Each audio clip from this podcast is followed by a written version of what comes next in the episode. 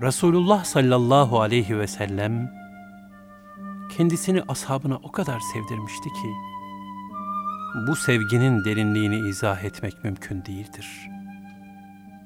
Böyle bir sevgi ancak ilahi muhabbet ve feyz ile gerçekleşebilir. Aksi halde muhaldir. Dinar oğullarından kocasını, kardeşini ve babasını Uhud harbinde kaybeden üç şehit sahibi kadının Resulullah sallallahu aleyhi ve selleme olan muhabbet hali ne kadar güzeldir.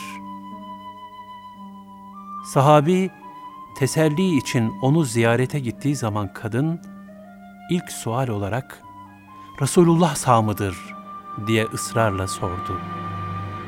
Ardından bana onu gösterin dedi. Kendisine Allah Resulü sallallahu aleyhi ve sellem gösterilince de şükürler olsun ya Rabbi. Şayet ben onu sağ olarak görmeseydim hayatta hiçbir şey beni teselli edemezdi dedi. Bu coşkun muhabbeti hadis-i şerif rivayetinde de aşikare olarak görürüz.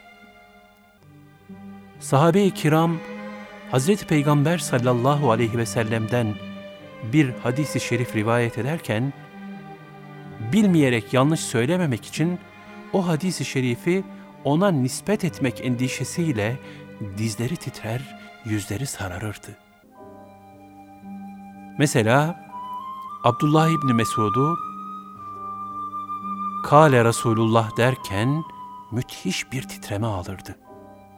Ve birçok sahabi bütün beşeri nisyan zaaflarını nazarı itibara alarak kelamı Allah Resulüne izafe ederken böyle veya bunun gibi buna yakın şu şekilde buyurdu lafızlarıyla bilhassa ifade ederlerdi.